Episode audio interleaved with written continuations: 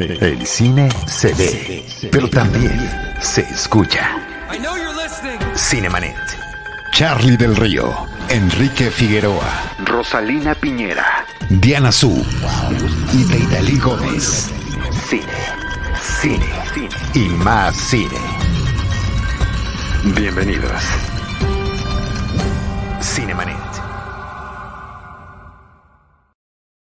Yo soy Charlie del Río, siempre agradecido porque nos acompañan en un episodio más de Cinemanet. Gracias a todo nuestro equipo, gracias a nuestra producción, Jaime Rosales, nuestro productor general, y el día de hoy, Beto Rosales es el que está responsable detrás de las pantallas, los micrófonos, las conexiones y las imágenes en este episodio. Me da muchísimo gusto darle la más cordial bienvenida una vez más a este espacio eh, antes decíamos a los micrófonos de Cinemanet, pero como ya cada quien está en su casa y cada quien usa su micrófono, ya no lo puedo decir. Hugo Lara Chávez, querido amigo, ¿cómo estás? Bienvenido, gracias por estar una vez más en Cinemanet.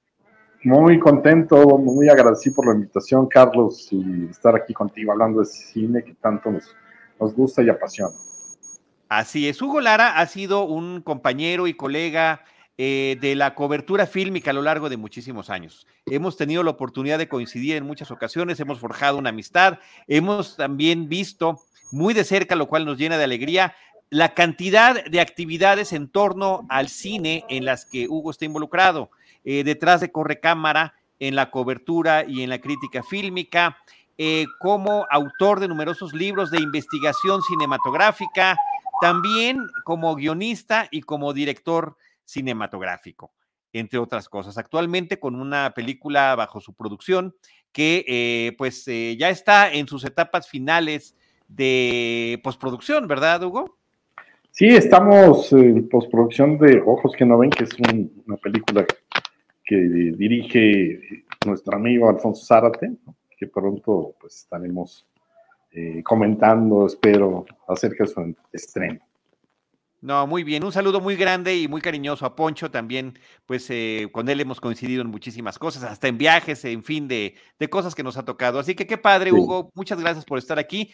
E insisto, como em, amigo personal y amigo de Cinemanet, pues nos has apoyado muchísimo a lo largo del tiempo y tu presencia ha sido constante en nuestros programas, ya sea para que platiquemos de las cosas que haces, tus libros, tus exposiciones, tus películas, o también para eh, análisis de cine. Y yo creo que hoy eh, todo eso está vinculado con una cosa, dime si estoy equivocado o no, que es la cinefilia.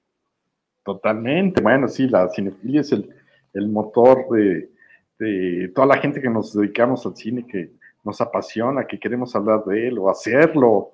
Eh, sin duda que todo, todo eso viene de, esa semilla que se llama la cinefilia, que, que, se genera cuando vemos esas grandes películas o, o, pequeñas películas, ¿no? No sé, las películas que nos apasionan, que desde niños, que nos cautivan y fascinan. Y por eso estamos aquí, ¿no?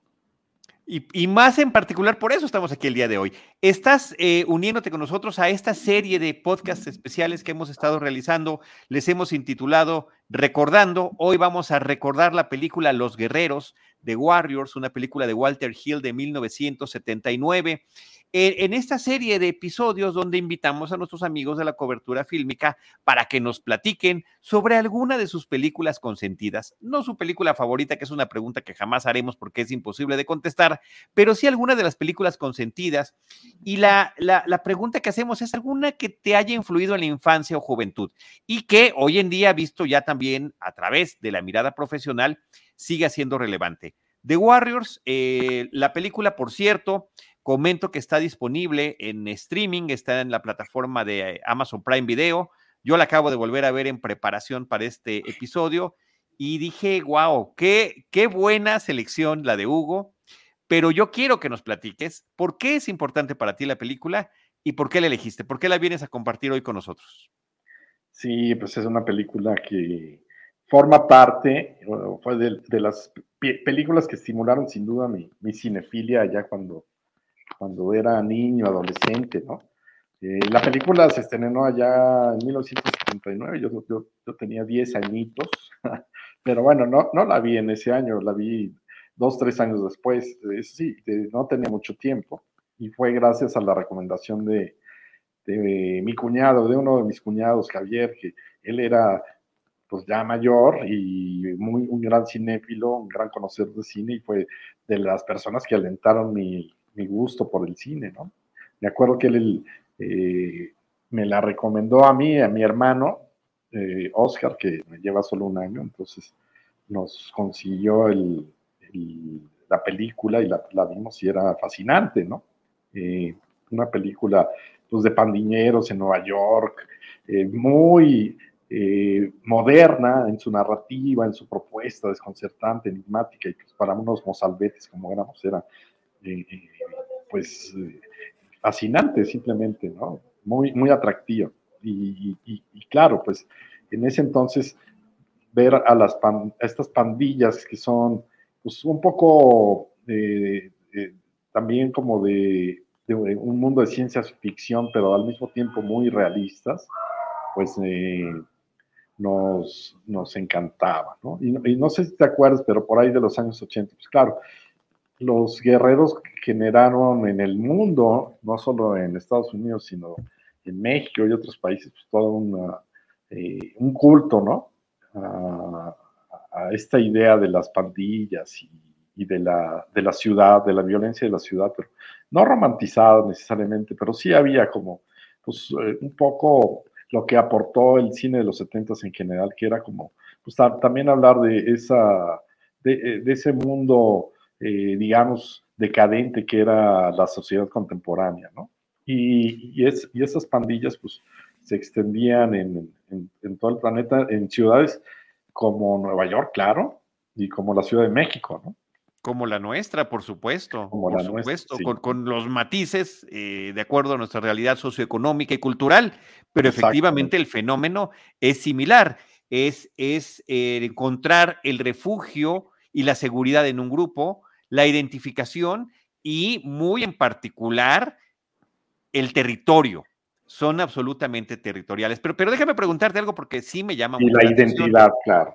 La identidad, por supuesto, la identidad. Y, aquí está, en términos de, de vestuario, la identidad es fundamental en la película y creo que es uno de sus grandes aportes y de las cosas que más sobresalen en la cinta. Está de, demasiado específico todo eso. Pero antes de eso, Hugo, dime por qué y cómo la viste a tan temprana edad. Yo ya la vi más grande, efectivamente, y me acuerdo que es una película que eh, al menos en nuestro país se convirtió de culto como muy rápido. Es una película de la que desde niño escuchabas que la gente hablaba, no, hombre, no sabes qué violencia de película, qué impresión, cómo pueden estar retratando estas cosas, cómo se atreven. Había, ¿no? Gente que se, daba golpes de pecho en torno al impacto que causaba la película.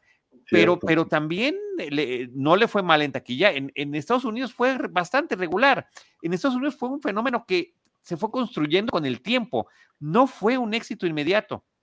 En cambio, me parece que en países como el nuestro sucedió todo más rápido. Entonces, la pregunta es, ¿cómo, cómo la viste tan chico? 12, 13 años quizás. Eh, y, y además, ¿cuál es el impacto cuando ves una película así? Hoy en día, este, la vemos así como caricatura de sábado en la mañana. Pero sí, videojuego, ¿no? sí, hombre, mucho más light que un videojuego inclusive. Sí, sí, sí. Que de hecho ya es videojuego, ¿no? Ah, no lo sabía. Un videojuego muy exitoso, sí. Pero bueno, eh, esa película, como te dije, llegó a mi conocimiento a través de, de mi cuñado, que entonces, pues, él llevaba pues, casi 20 años, ¿no? Él era cinéfilo, periodista, entonces pues era, estaba adentrado en el mundo del cine y del cine de culto. Y, eh, y él nos consiguió la película. E, eran aquellos años en donde se empezaba como a, el intercambio de los VHS, de los Betamax, ni siquiera los Betamax, eran los Betamax. ¿no? Y, y, y, yo recuerdo que fue así, porque no, no, no, pudo haber sido de otra manera, ¿no?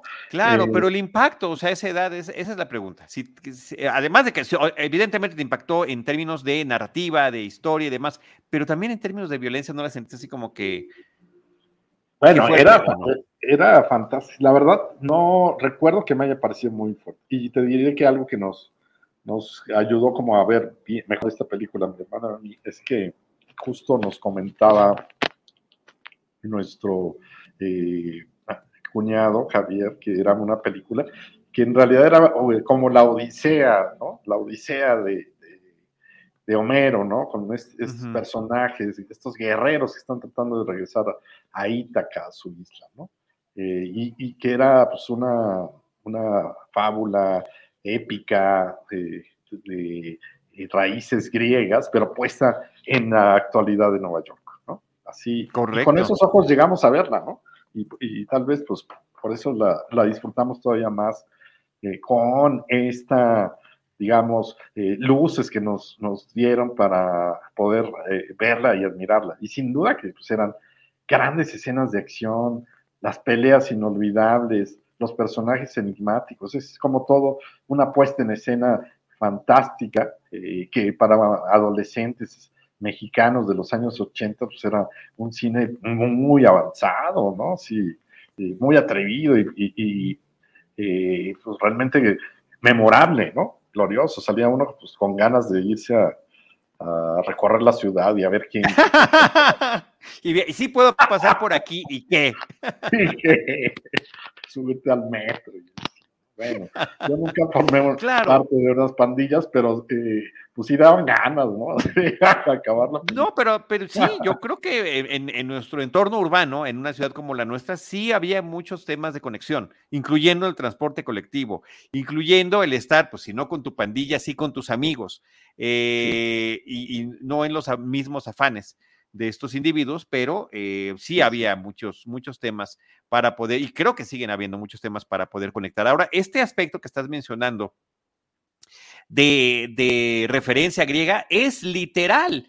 En, términos de la película. Yo, yo quisiera que platicáramos un poquito sobre la anécdota, que es este, em, este grupo de pandilleros que son de Coney Island y se dirigen a Manhattan, donde están siendo reunidos Nueve integrantes de cada pandilla de toda Nueva York son reunidos en Manhattan por un individuo que se llama Cyrus y que tiene un mensaje que darles a todos. Hay una tregua entre todas las pandillas para poder llegar a salvo, para poder reunirse y escuchar lo que él quiere decir. Y a partir de su asesinato y el, em, el incriminamiento, eh, eh, incriminan a los guerreros diciendo que ellos fueron quienes mataron a Cyrus, ellos tratan de regresar a su eh, a su territorio, que es Coney Island, que al menos en metro está un poco más de una hora de distancia. A la fecha sigue siendo igual, es el mismo transporte, es la misma distancia. Digo, en otro tipo de, transporte es más rápido hoy en día, pero en el metro sigue siendo igualitos, poco más de una hora para poder llegar de Manhattan a, a, Coney Island. Y el tema es que el libro en el que está basado la película, a su vez está basado en una obra griega de Xenofón que se llama Anabasis y que trataba sobre este grupo de mercenarios griegos que se van a, otro territorio, a Persia, y que terminan perdiendo al que los citó, que era Cyrus, y tienen que regresar a su territorio, eh, atravesando por tierra enemiga, y que justamente cuando llegan al mar dicen, al fin lo hemos logrado, ¿no? Y es ese mismo, eh, esa misma épica la que viven estos guerreros en esta noche en Manhattan. Sí, sí, es, efectivamente, o sea, está basada en esta obra que tú dices de Anábasis, de Genofonte, Genofonte, ¿no? Eh, y tiene, bueno, pues toda esta carga de las eh, épicas griegas, incluyendo también la Odisea, ¿no? Eh, Por supuesto. Porque hay una serie de, como, de, de historias, de capítulos, porque, bueno, el, el itinerario que siguen los guerreros en la película, los lleva a encontrarse con distintas pandillas que tienen su propia identidad, sus propios vestuarios y muy característicos y especiales. E incluso aparecen este grupo de mujeres, ¿no? Que las lisis. ajá, las lisis identificadas como las sirenas, ¿no? O sea, ya en este paralelismo de las historias griegas, eh, de, la, de, la, Odisea, ¿no? A, a los guerreros, pues sí, hay más de una, además de las lisis. Aparece una mujer policía por ahí en el parque. Eh, ah, claro, también otra sirena, sí. Otra sirena, ajá, ¿no? Y, caen en sus redes, pues aquellos, los más débiles, los que dejan y son atraídos por el canto de las sirenas, ¿no? Como le sucede a Ajax, este gran personaje que, es uno de los más fuertes y potentes que tiene eh, la pandilla de los guerreros, ¿no? Y que oye, y, creo que de todo el reparto, ese como el más identificable, pues aún hoy en día, James Remar, que ha participado en un sinfín de películas y de series, en, como referencia nada más, en Sex and the City, fue uno de los novios eh, importantes de, de, uno de los personajes, de los cuatro personajes principales. En Dexter es el papá de Dexter, el papá adoptivo, eh, eh, que cuando empieza la serie ya había muerto, pero que Dexter se lo imagina dándole consejos a la vez que tiene flashbacks de su infancia, de cómo fue creciendo con él y cómo él lo fue forjando. ese es James Remar, que, que, tiene este papel que estás mencionando. Así es, James, Remar, que hace este, Ajax, ¿no?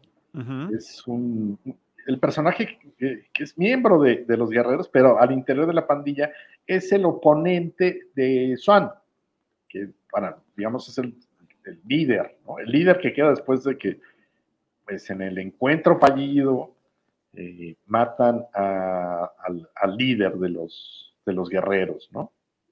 Así es. Oye, eh, eh, vamos a platicar un poquito del tema este de la identidad eh, de la indumentaria de cada una de las pandillas, porque eso se empieza a ver desde el inicio de la película y, me gusta mucho el arranque de la cinta, Hugo, porque mientras estamos viendo los créditos iniciales, van alternando una serie de viñetas donde el líder de los guerreros les está diciendo, oye, nos mandó llamar Cleon y tenemos que ir todos. Es el que como que va explicando como que va en una suerte de prólogo que le va diciendo qué es lo que está pasando. Nos llamó a todos, va a ir, va a ir un grupo de cada pandilla, nos vamos a reunir y algo nos van a decir. Pero mientras se lo está platicando a su, a su equipo, a su pandilla, eh, estamos viendo cómo de diferentes lugares de la ciudad de Nueva York van saliendo estos personajes, los que están vestidos como mimos, los que parecen, los que están vestidos como beisbolistas, eh, los que tienen patines, las lisis, en fin, todos estos grupos eh, distintos de latinos, de raza negra, caucásicos, o como en el caso de los eh, guerreros, que creo que es algo muy importante que, que no siempre se, se, menciona, es de los grupos, de las pandillas de la película, pues más multiculturales, más multiraciales. Sí, eh, sí en, en, términos de etnia, hay caucásicos, hay, hay hombres de raza negra, hay un latino, entonces creo que es un elemento interesante de la cinta. Así es, sí, y efectivamente en esta introducción que mencionas es muy dinámica, ¿no? Vamos viendo cómo aparecen estas pandillas de distintos lados con distintos vestuarios. Hay grupos asiáticos, afroamericanos, latinos, claramente identificables. ¿no? Y nos retratan, eh, pues ese, e, e, e, es, aunque, aunque te digo, eh, en la novela supuestamente está hablando de un futuro no muy lejano, que es Nueva York, eh, en su momento parece un Nueva York pues, de la época, ¿no? contemporáneo totalmente. Contemporáneo totalmente, con los eh, vagones del metro vandalizados, ¿no? Eh, como estaban originalmente, ¿no? Y, que se retoman en varias películas. Tú ves películas de la época como Fiebre Sábado por la Noche, así, está el, así estaba el metro, ¿no? Claro. y en, en la película ahora del Guasón, ¿no? Pues sale justamente ese mismo ambiente de la ciudad, ¿no? Decadente y vandalizada de lo que era Nueva York, del Nueva York de fines de los principios de los 80, que era una de las ciudades más peligrosas del mundo, ¿no? y, más violentas, ¿no? Ya después eh, cambió un poco, ¿no? Sí, no, hoy, hoy en día la podemos encontrar y, cambió, fíjate, con un individuo que hoy no es uno de los favoritos, pero a partir de, que Rudy Giuliani estuvo como alcalde de Nueva York hubo una intención de mejorar en todo sentido el, el look de la ciudad en términos de limpieza, en términos de seguridad y demás, ¿no? Este, pues este individuo ya sabemos que se desvió bastante de sus intenciones originales y hoy es, es prácticamente irreconocible del que, del que hubiera sido ese alcalde neoyorquino, pero hoy en día esos metros me parece que están igual eh, de viejos, ya sin los grafitis, pero todo lo demás me parece que sigue siendo reconocible. Pues, todo es reconocible, aunque es una ciudad nocturna, ¿no? O sea, lo que vemos siempre es Nueva York de noche, porque todo el recorrido, toda la historia de los guerreros transcurre a lo largo de una sola noche, ¿no? Y por eso es como una ciudad eh, solitaria, eh, vacía. Casi todo ocurre en exteriores en el parque, en Central Park, en esta batalla contra los beisbolistas, los pandilleros que visten beisbolistas. En el baño del, metro, pues eh, es la pelea eh, antológica contra los, los que andan con su overall y uno de ellos en patines, que es el líder, ¿no? sí. Oye, que por cierto se llaman los punks y de punks no tienen nada. Sí, no, parecen, no sé, más bien de la familia Patrick, ¿te acuerdas? Están vestidos, sí. Están vestidos así con su como de la familia Patrick. Totalmente cierto. Como Chucky el muñeco diabólico. Podrían ser los como Chucky, sí, ¿no? Eh, pero. Como niños infantilizados, totalmente. Sí, y muy en el look de los de los 70, ¿no? Así un poco, pues con el pelo largo, pero sí eran esas melenas muy, muy de incluso como, como las que usa Luke Skywalker, ¿no? Así casi Totalmente.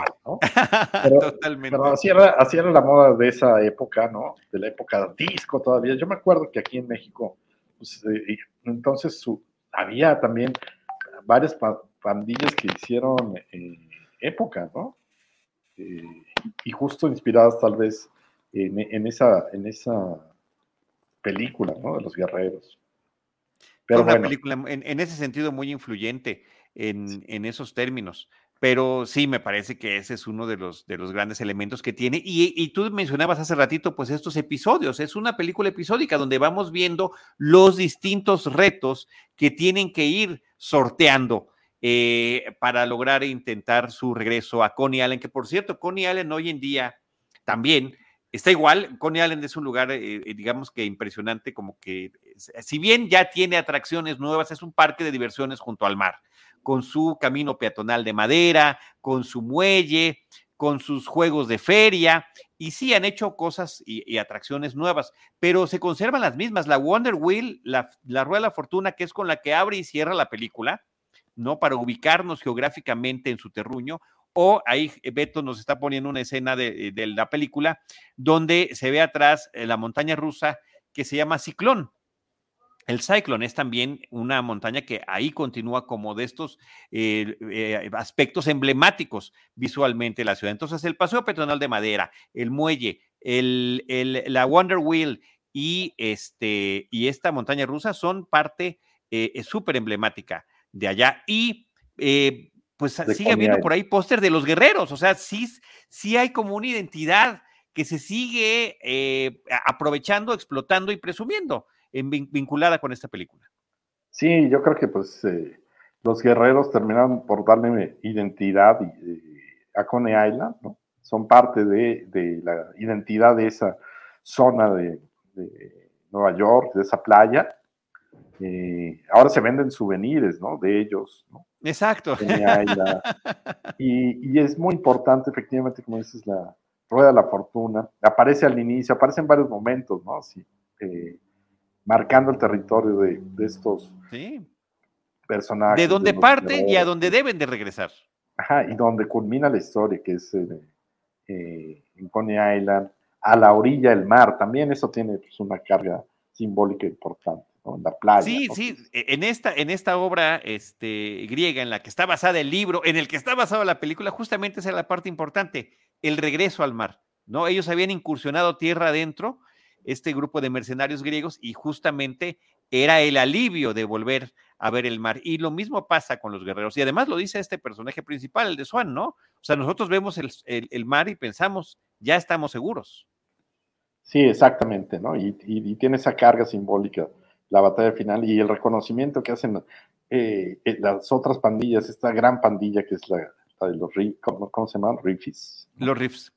Óyeme, eh, ahora, también narrativamente, si bien no hay muchos diálogos y, está mucho este asunto visual del vestuario, musical, la música me parece que también es muy importante para la película, un estilo, a mí me recuerda la música de, algunas películas de Giorgio Moroder, es, es similar como esos toques electrónicos que tiene la cinta y que, la, y que logran que también se vuelva un elemento no, no para bailar, sino de tensión. Es un elemento que, que, apunta hacia el thriller y que también le da este toque que tú decías y que yo también lo reconozco, eh, si bien no se habla nunca de futurismo, pero sí hay conexión como, la, como con las películas de ciencia ficción de la época. Inclusive esta banda que está organizando todo desde, el, desde Manhattan y que controla una estación radiofónica donde se les da indicaciones al resto de las bandas a través de eh, la DJ que únicamente se ve su boquita hablando al micrófono y también las canciones que pone son significativas para, oigan, encuentren a los guerreros y lo dice sutilmente a través de la narración radiofónica. Sí, con mensajes en, entre líneas, ¿no? Pero es, me parece un gran acierto narrativo del guion del director Walter Hill, que es, eh, pues también eh, consigue con, esta película su obra más memorable, sin duda, ¿no?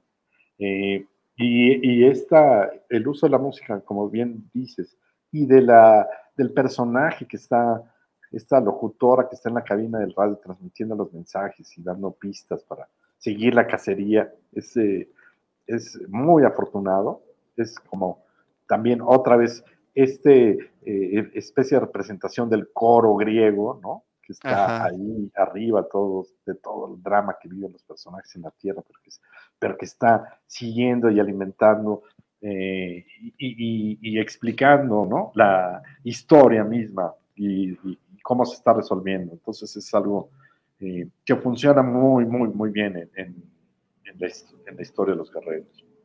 Y que, y que resulta muy novedosa, me parece, para los espectadores, el, el, el ver cómo se va conectando todo con eso, el, y, simultáneamente el metro como el pues único medio de transporte a mitad de la noche para poder lograr este regreso y los riesgos que eso implica. Los guerreros están siendo perseguidos por las otras bandas, están siendo perseguidos por la policía. Eh, en momentos algunos se separan y algunos pues finalmente no lograrán regresar a su terreno. Así es, es eh, parte de, lo emocionante de toda la trama y y esos encuentros misteriosos que tienen, ¿no? Con las pandillas. Hay algunas que tienen como más eh, desarrollo, ¿no? Eh, ante la historia, por ejemplo, los eh, huérfanos, ¿no? The Orphans, que son este grupo de amateurs que ni siquiera están bien enterados de que hubo una junta, qué está pasando, ¿no? Y ahí son una este pandilla de segunda en la una película. Una pandilla de segunda que nadie toma en serio, ¿no? Y, ahí es donde aparece este personaje femenino que es eh, fantástico también. ¿no? Eh, eh, estamos ante una historia donde hay muy pocas mujeres, ¿no? sí. Pero, pero tiene que haber, y creo que es un, otro, otro acierto del guion, un gran personaje femenino. ¿no? Un gran personaje femenino que es, es Mercy y que, y que también se convierte en el elemento de romance de la cinta de romance y de solución, ¿no?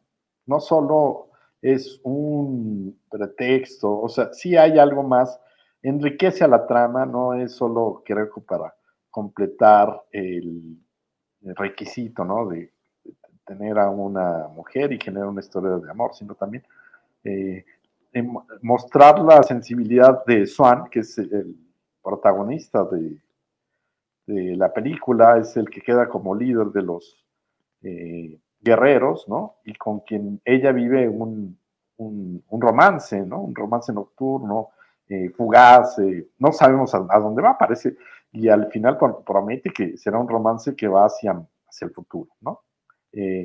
pero tiene hermosos momentos, por ejemplo, cuando caminan ellos solos por las vías del, metro, ¿no? O cuando se suben a un vagón, unos, unos riquillos que aparecen por ahí, que vienen de una boda, ¿no? Vestidos todavía elegantemente y se sientan frente a ellos todos maltrechos, golpeados, miserables. Sucios. Sucios, ¿no? sí. Es una, para mí, perdón, Hugo, es uno de los, de, los mejores momentos de la película. Me parece que es una de las mejores escenas de la cinta. Sí, yo creo que ahí hay una carga emocional muy, muy fuerte también y habla pues, también de una carga social, ¿no? De una revancha, de un resentimiento de muchas cosas, porque también, y de orgullo, ¿no? Swan, cuando ella intenta peinarse frente a este grupo de, trasnochados ricos, ¿no? Eh, Swan la frena con la mano, ¿no? Sí, sin voltearla a ver además. sin voltearla a ver como una señal de que, de que se siente orgullosa, ¿no? como estemos, así somos nosotros. Eh, la escena que, representa esto que nosotros vemos igual eh, saliendo a caminar en la calle, en el vagón del metro, en donde quieras, la, la distancias socioeconómicas. Eh, perfectamente marcadas. Posiblemente vengan estos de una graduación, creo que es lo que dicen los créditos finales. Sí, puede ser una boda, una graduación, algo, ¿no? Son dos parejas que están de traje, vienen riéndose, están perfectamente bien peinados, y cuando se empiezan a analizar que quedan sentados unos frente a los otros, es cuando se ve esto. Y los detalles, ¿no? Eh, la cámara apunta a los pies de Swan y de Mercy y pues están eh, súper mugrosos, están golpeados, la ropa rota y los otros y, es un y la escena dura lo que dura un trayecto entre una estación de tren a otra. Y creo que también ese manejo del tiempo es sensacional porque es ese silencio incómodo, ese silencio incómodo que te está diciendo todo. Y, y cómo ella pues sí siente algo de, de, quizá de pena y se quiere arreglar y es cuando él lo detiene que es sensacional, eh, insisto, porque ni siquiera la ve, nada más es la frena, así somos nosotros, ¿no? Como diciendo, así somos nosotros, o sea, no tenemos por qué, exacto, no tenemos por qué cambiar y no tenemos por qué ser otra cosa. Y hasta que lleguen a la otra estación y los otros dicen, mejor, este, vámonos, ¿no? Sí, yo pensé que venían de una boda porque si recuerdas, tiran un... sí, un ramillo, un, ramillo, sí. Pero bueno, pueden ser un ramo de Sí, es que es lo que dicen los créditos, dice, eh, porque además están bien padres los créditos finales, porque vienen todos por pandillas, en lugar de que venga en orden, no, ya sabes, a veces viene eh, alfabético o de aparición o de protagonismo, sí vienen los protagonistas al principio, pero después vienen las pandillas, ¿no? De Baseball Furies, los punks, eh, por los, los de la graduación, y así se van, se van distribuyendo en esos créditos. Y también ese tipo de ramitos se los dan es como una suerte de costumbre gringa en las graduaciones, el, hombre a la mujer cuando la va a buscar a su casa. ¿no? Ah, ah, te traje esto para que este, nos vayamos ahora a nuestra famosa graduación. Sí, puede ser, claro, sí, puede ser, Por ahí va la cosa. Pero es, es el tema de la distancia socioeconómica y cómo, sin palabras, como es casi toda la película, este, como, como mejor se expresa. Porque también habrá estos momentos en que las palabras son todo el, discurso de Cyrus, también, que me parece que es muy interesante. es la parte... Así, can you dig it? ¿No? Si somos, si nos, si nos sumamos todas estas pandillas, o sea, hagan las cuentas, en lugar de estarnos peleando, vamos a sumarnos y la ciudad va a ser nuestra. Y después es cada... es un gran momento. ¿no? Está buenísimo. un gran inicio, ¿no? Una gran forma de empezar una historia, porque empieza muy arriba, ¿no? Con un Mesías hablando al público, alentándolo, ¿no? Así parece que, o sea, la película se va a tratar de cómo estas pandillas van a conquistar Nueva York. Y de pronto alguien lo mata. Sí. Y hay un giro en la historia, vámonos a otro, hacia otro lado, ¿no? Y justamente uno de los testigos de, de, el asesinato es un guerrero. Y a partir de eso es que el, el, asesino termina incriminándolos a ellos. Sí, este Con gran elocuencia, porque además el personaje de Luther, que es increíblemente odioso, es uno de esos excelente villano de película. Su forma de hablar, su rostro en sí, sus expresiones, eh, eh, el, resentimiento tan fuerte que tiene, el odio, este, esta suerte de querer abrazar la anarquía, bueno, es absolutamente odioso, pero un formidable villano. Sí, completamente. Y, eh, él sostiene a todo esa, a, toda su pandilla, o sea, porque los demás no son identificables, no son memorables, solo él, ¿no? Los demás pues parecen como eh, adornos, ¿no? Que son, son sus secundarios completamente, los patiños, ¿no? Él, es capaz con su histrionismo, del histrionismo de este actor, de sostener eh, eh, a, su personaje como antagonista de los guerreros, ¿no? Y lo logra hasta el final, él solito, ¿no? Prácticamente. David Patrick Kelly es el actor eh, llegó a ser otros personajes también, también de malvado, pero creo que este es uno de, los más importantes de su carrera. Y te digo, justamente en los temas que, donde brevemente hay diálogos. ¿no? Canta horrible, pero ese es otro momento icónico de la, de la película. Cuando ya le, llegan los guerreros a su Coney Island, ya en la mañana, ahí está la toma, muchas gracias Beto Rosales para quienes nos ven en video o también a través de, del YouTube, en Facebook o en YouTube, eh, toma estas botellitas de cerveza y las empieza a golpear, ¿no? Y es cuando empieza a decirles a los guerreros, Warriors, come out to play. Y, es como perturbador, es, es uno de los, de los diálogos y de los momentos muy recordables también de la película. Que agarra estas botellitas como de barrilito o pico de oro. sí. yo decía, ¿sabes qué? Lo podemos hacer con chaparritas. Con unas chaparritas el naranjo. Tres chaparritas el naranjo y sí la armamos para poder recrear esta escena. Entonces sí, son esos breves momentos pero donde también, también las palabras importan en una película donde normalmente los diálogos son lo de menos. Sí, claro que eh, todos los aciertos, las virtudes, lo emocionante, lo dinámico que es la película, ayudan mucho a que sus defectos no, no se vean, ¿no? Sus costuras por ahí se pasen por alto, no les des tanta importancia, ¿no? Porque funciona todo lo demás de maravilla, muy bien, ¿no? Y sí hay cosas en el guion, ¿no? Que, que, no, no, no, están resueltas al 100%, ¿no? O sea, de pronto aparecen y desaparecen eh, los personajes a capricho, ¿no? Hay un momento incluso en que el personaje de la mujer aparece y se encuentra con Swan casi mágicamente en otra estación del metro. Y soy, ¿de dónde saliste? Bueno. Bueno, ahí, ahí hay dos datos curiosos, este, interesantes de la película. Uno de los personajes de los guerreros que muere muy al principio de la película te, iba a tener un rol más importante, pero terminan despidiendo de la película por un desencuentro con el director.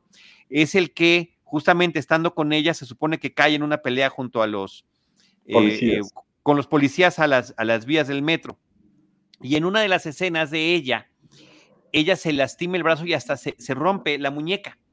Entonces, eh, pues además de la atención médica, pues faltó unos días a la filmación y por eso cuando regresa su personaje, además de que regresa mágicamente como comentas, ya regresa con una chamarra para que no se le vea el yeso. Ah, sí, claro, sí es cierto, sí. Pero y ella lo dice, es que me puse esta chamarra para, para que no me reconozcan, ¿no? claro, porque están buscando a una, rosa. a una chica de rosa, sí, exacto. Entonces son esas cosas donde la realidad termina aportando o no a, la, ficción cinematográfica. Y cómo, y tú lo sabes también como realizador, como productor, eh, que tiene que haber ajustes de acuerdo a lo que va sucediendo en, el, en, el, en la realidad. A lo que te indican los dioses del, cine, ¿no? Porque hay que adaptarse a, eso, ¿no? Pero en general, o sea, yo también volví a ver esta película ahora, la he visto varias veces, pero la vi antier para, para prepararme y, la vi, la disfruté como si fuera la primera vez, ¿no? yo también. Y, ¿sabes qué? Me pareció que se ha conservado mejor de lo que yo hubiera creído. Eh, diría yo únicamente que el tema de, mm, ha evolucionado tanto en términos de la forma en la que la violencia es retratada en el cine y la forma en la que se coreografían las peleas, que esa parte pues es como que posiblemente la que más sufra. Pero en todo lo demás me parece que está muy bien planteada y, que sí es una digna representante de su época. Sí, y de este cine que se, es, eh, digamos, hablamos de este cine eh, que habla de las, del mundo distópico, ¿no?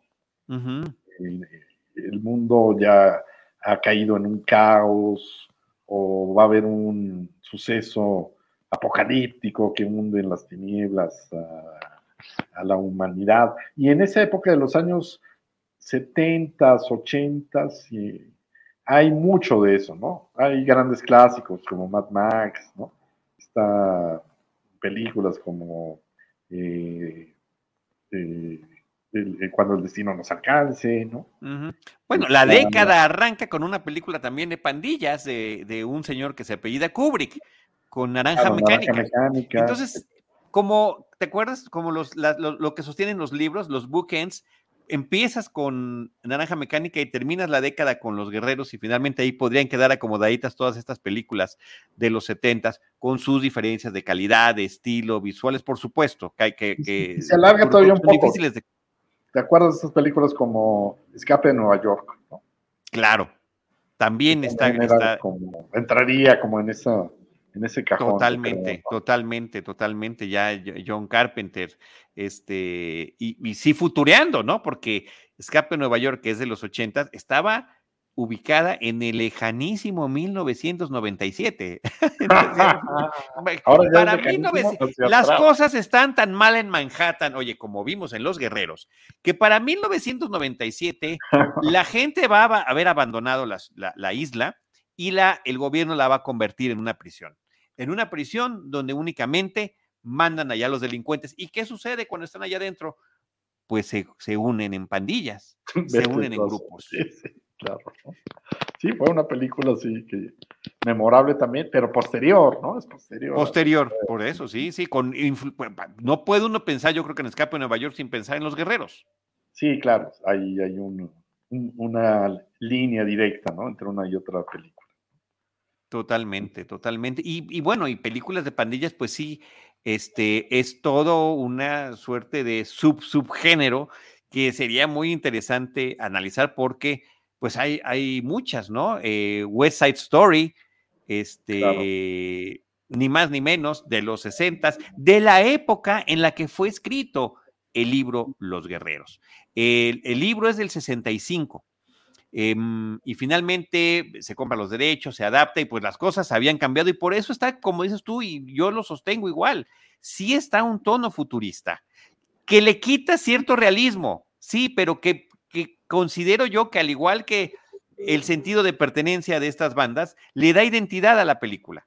Y creo que, creo que eso es muy importante. Y un dato que me pareció muy curioso de, del libro es que el libro se llama Los Guerreros porque los guerreros son todos, son todas las pandillas. La pandilla principal, eh, que sí es de Coney Island en el libro, se llamaban creo que los Dominators de Coney Island o alguna cosa así pero terminan en, este, en esta adaptación fílmica y dicen, no, los guerreros son estos, ¿no? Son justamente los que están viviendo esta aventura. Esta persecución, ¿no? Esta este persecución inacabable. Además, eh, lo, dice el propio Walter Hill en uno que otro documental que hay por ahí disponibles en YouTube. Eh, cuando hizo el casting, él hubiera querido que todos hubieran sido eh, de minorías los miembros de los guerreros, pero que el estudio no lo permitió. Paramount Pictures dijo, no, o sea, tienes, o sea, por, favor, si no, nadie va a ir a ver la película, ese tipo de ideas. Este, de Aunque casi lo consigue, ¿no? Aunque casi lo consigue, porque al final de cuentas solamente son dos. Son dos caucásicos en, el grupo. Pero creo que, te, insisto yo, que termina también involuntariamente aportando la película con, un, con una pandilla diversa. O sea, para mí sería como, a mí que me gusta mucho la ciencia ficción, pues sería el equivalente al puente del Enterprise, que, justamente es eso, de eso se trata, de la diversidad étnica y cultural. Eh, por supuesto que en otro sentido muy distinto, pero aquí me parece que es lo que termina funcionando muy bien. Pero bueno, el tema es que a la hora de hacer el casting, dijeron, nos tienen que dar el personaje, pero también tienen que estar en muy buena forma física, porque toda la película se la van a pasar corriendo. Pues sí, ¿no? es un gran derroche de, físico que hacen los, los actores. Es una persecución, es una, película sobre una larga persecución en, con distintos episodios, ¿no? y, de, y de peleas, ¿no? Y enfrentamientos. Por momentos son, eh, no, tienen a dónde más, más que huir, más que enfrentar a sus rivales de turno, ¿no? Entonces, así eh, es. Por eso es también muy dinámica y emocionante. Yo me acuerdo que en las clases de cine allá en, la universidad, uno de los ejercicios que, que, teníamos que hacer era eh, un, ejercicio de pelea, de edición de una pelea, ¿no? Y entre los ejemplos que teníamos eran, pues, por ejemplo, de los guerreros, la escena de la pelea del baño, ¿no? Que es, es espectacular, ¿no? Por ejemplo, ¿no? Sí, una, gran coreografía, todos ellos escondidos en, las puertitas de los WCs, mientras los punks, estos, los que están como, como muñecos de Chucky, están tratando de ver en cuál están y se abren las puertas al mismo tiempo y empieza esa batalla campal. Intercambio de golpes, de batazos, de cadenazos, ¿no? Eh, de puertas que se rompen en cámara lenta. gente que vuela contra los espejos, contra las puertas, contra los lavabos, ¿no? En fin, esa tiene mucha, mucha adrenalina y ciertamente, pues en, su momento pues, era una película señalada eh, fuertemente por su violencia, ¿no? Y por... Mira, ahí está pues, una fotografía de la... Por hacer apología, ¿no? Apología de la ah, violencia. sí, que no siento que lo sea ni siento que sea una idealización de las pandillas, ni siento que sea tampoco una apología de la violencia. Es, es al contrario, ese retrato, como tú lo estás mencionando, en este tono distópico de la forma en la que se, este, se está descomponiendo la sociedad y estos últimos reductos que puede uno tener de pertenencia, o sea, llegar finalmente a los orígenes de la civilización misma, a, a los grupos tribales. O sea, tú tienes que sobrevivir con tu tribu, con tu grupo, eh, en tu territorio, porque no hay otra manera de hacerlo. Y, por eso son como todos estos seres tan particulares, están en su mundo que es la noche, ¿no? Eh, el entorno de estos, estos pandilleros. Por eso casi no se ve gente normal, ¿no? O sea, normal, digamos, gente común, ¿no? Salvo estos eh, chicos que aparecen de la fiesta de graduación, comentábamos, ¿no? Eh, Porque hasta los policías son también anónimos y los policías se convierten en una pandilla más. Para efectos prácticos, son una pandilla más. Nunca vemos que haya algún sargento diciendo, oye, nos enteramos que va a haber una reunión en Manhattan, van a estar ahí las patrullas con las luces apagadas, en algún momento vamos a intervenir o los estamos, nada, simplemente son otros más. También. Es una masa, es una masa, exactamente. Exacto, también uniformados. Y, ya hablamos del aspecto de romance de la película, del aspecto distópico, del aspecto futurista, pero también siento yo que en muchos momentos, Hugo, eh, así lo percibí en esta última eh, eh, visionaje, coquetea con el, con el horror, con el terror. En, en, en, la soledad, en estos espacios vacíos en el que los personajes no saben qué es lo que va a suceder. Es, tiene misterio, ¿no? Sin duda la, la película, ¿no? No sé si, si tanto así como terror, ¿no? Pero un eh, coqueteo, o sea, un, guiño así de que de, esos, de esos planteamientos que en las películas de terror terminan en, en, escenas sangrientas, gore o sobrenaturales, simplemente yo digo, el, como está como en el preámbulo de que en algún momento algo así pueda suceder. Pues sí. Y bueno, y, inclusive con las sirenas, como tú dices, con las lisis puede ser una de esas escenas. Sí, claro, tiene esa atmósfera, ¿no? De misterio, de suspenso, de thriller, ¿no? O sea, sí, sí todo el tiempo, ¿qué va a haber ahí? ¿Qué, qué va a pasar? Hay, hay algo que, un peligro, ¿no? Que va a aparecer tarde o temprano. Y que estos personajes pues, eh, recorren Nueva York amenazados, ¿no? Bajo esos riesgos, ¿no? de lo inesperado, ¿no? De lo insospechado. El póster también me parece sensacional. Uno de los pósters emblemáticos de la película es de estos que eran eh, pues pintados más que fotografías y donde están la multitud de, personajes llenando el Parque Central de Nueva York y en primera fila pues ya sabes los guerreros pero de repente ves a uno de los beisbolistas y ves a los a las diferentes bandas que están allí me parece que esos e, ese póster también resulta muy emblemático Sí, cara, yo lo quiero, ¿no? Tantos, quiero tantos, tengo tantos pósters, pero no tengo tantas paredes, desafortunadamente. Mira, ahí está el póster, nos, lo está poniendo Beto Rosales, y además el eslogan dice, estas son, estos son los ejércitos de la noche, ¿no? Y, ahí está una de las lisis, eh, un par de los guerreros, no, está padrísimo, está padrísimo el póster de esta película, que también, eh, insisto yo, es parte de su identidad, como lo es también, y decía yo hace ratito, eh, Hugo, el tema del soundtrack. Me parece que sí está eh, muy bien realizado, es un soundtrack que, me parece que es propositivo. Em, Barry de Borzón se llama el, que lo realizó, el compositor, y que es, es uno de estos elementos más de la identidad de la película. Sí, sí, no, pues eh, lo que hablamos es eh, a nivel narrativo hay un hilo conductor que es la locutora que va poniendo temas, ¿no?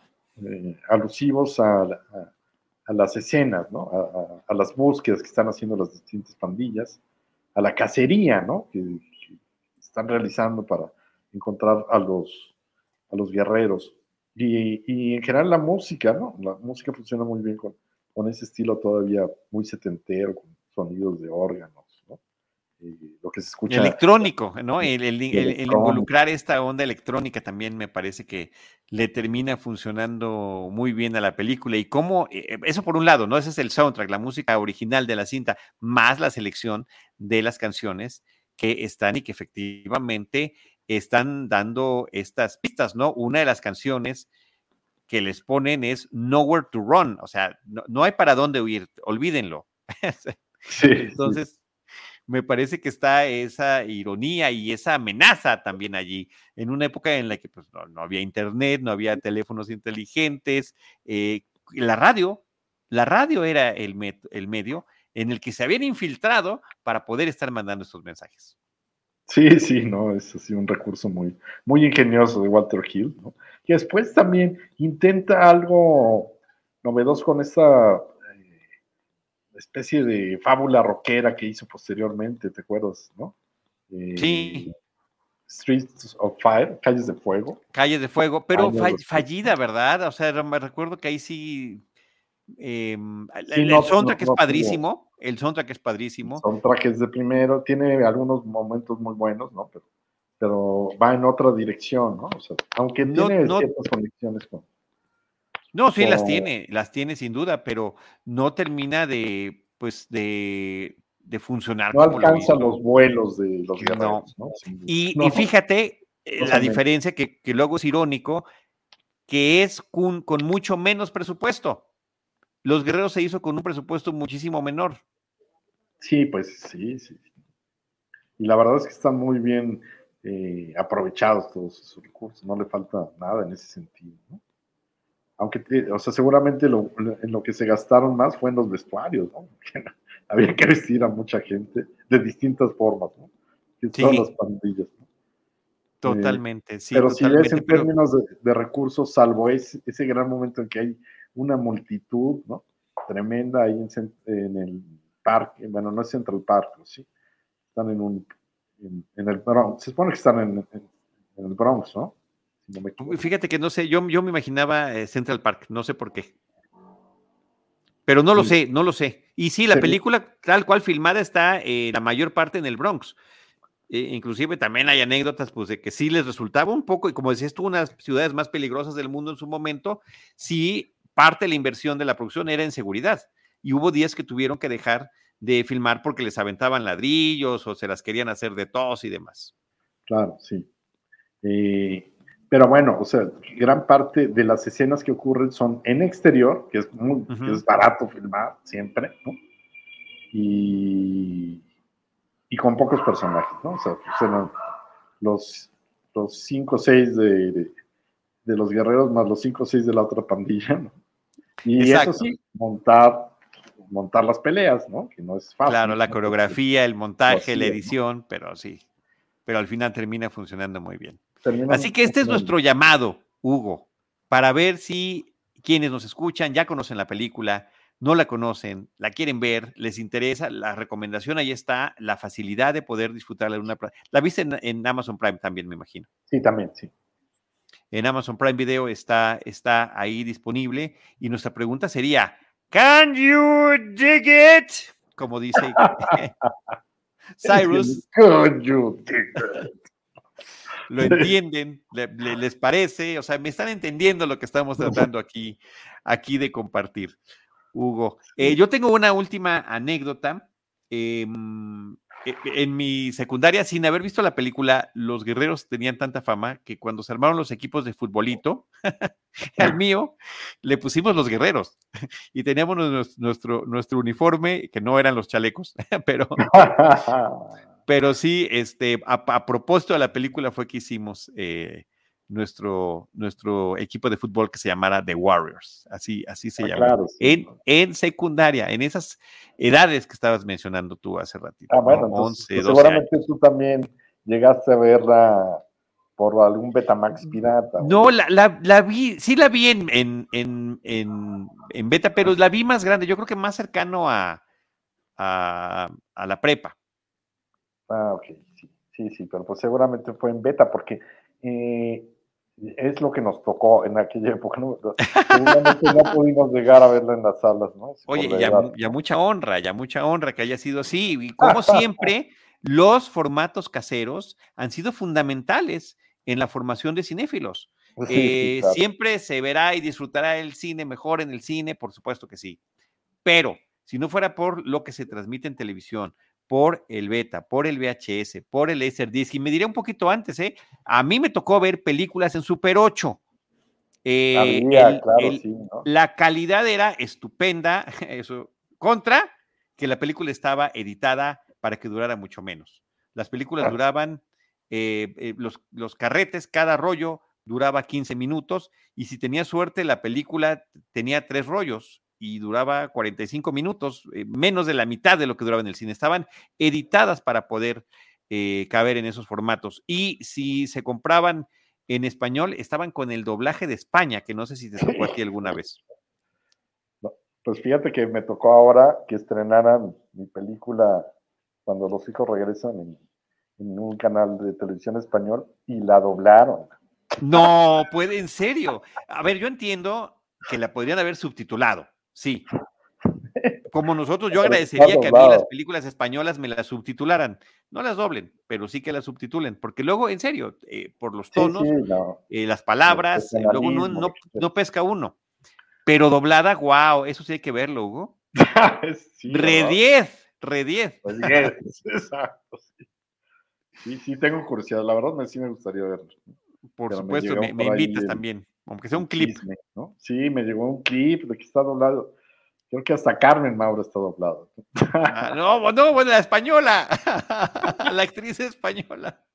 Está increíble eso. Eh, eh, pero eh, son esas cosas que dices, mm, sí lo creo. ¿no?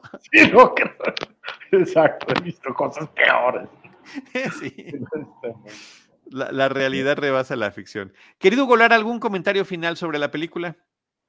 Pues nada, yo creo que es una película que cualquier cinéfilo joven que está en ciernes, que está queriendo ver, descubrir películas que a lo mejor no están en el top, ¿no? De las recomendaciones, pero que son muy buenas, está Los Guerreros, ¿no? creo que es un, una película que para un público joven todavía, eh, muy joven, puede conectar, ¿no?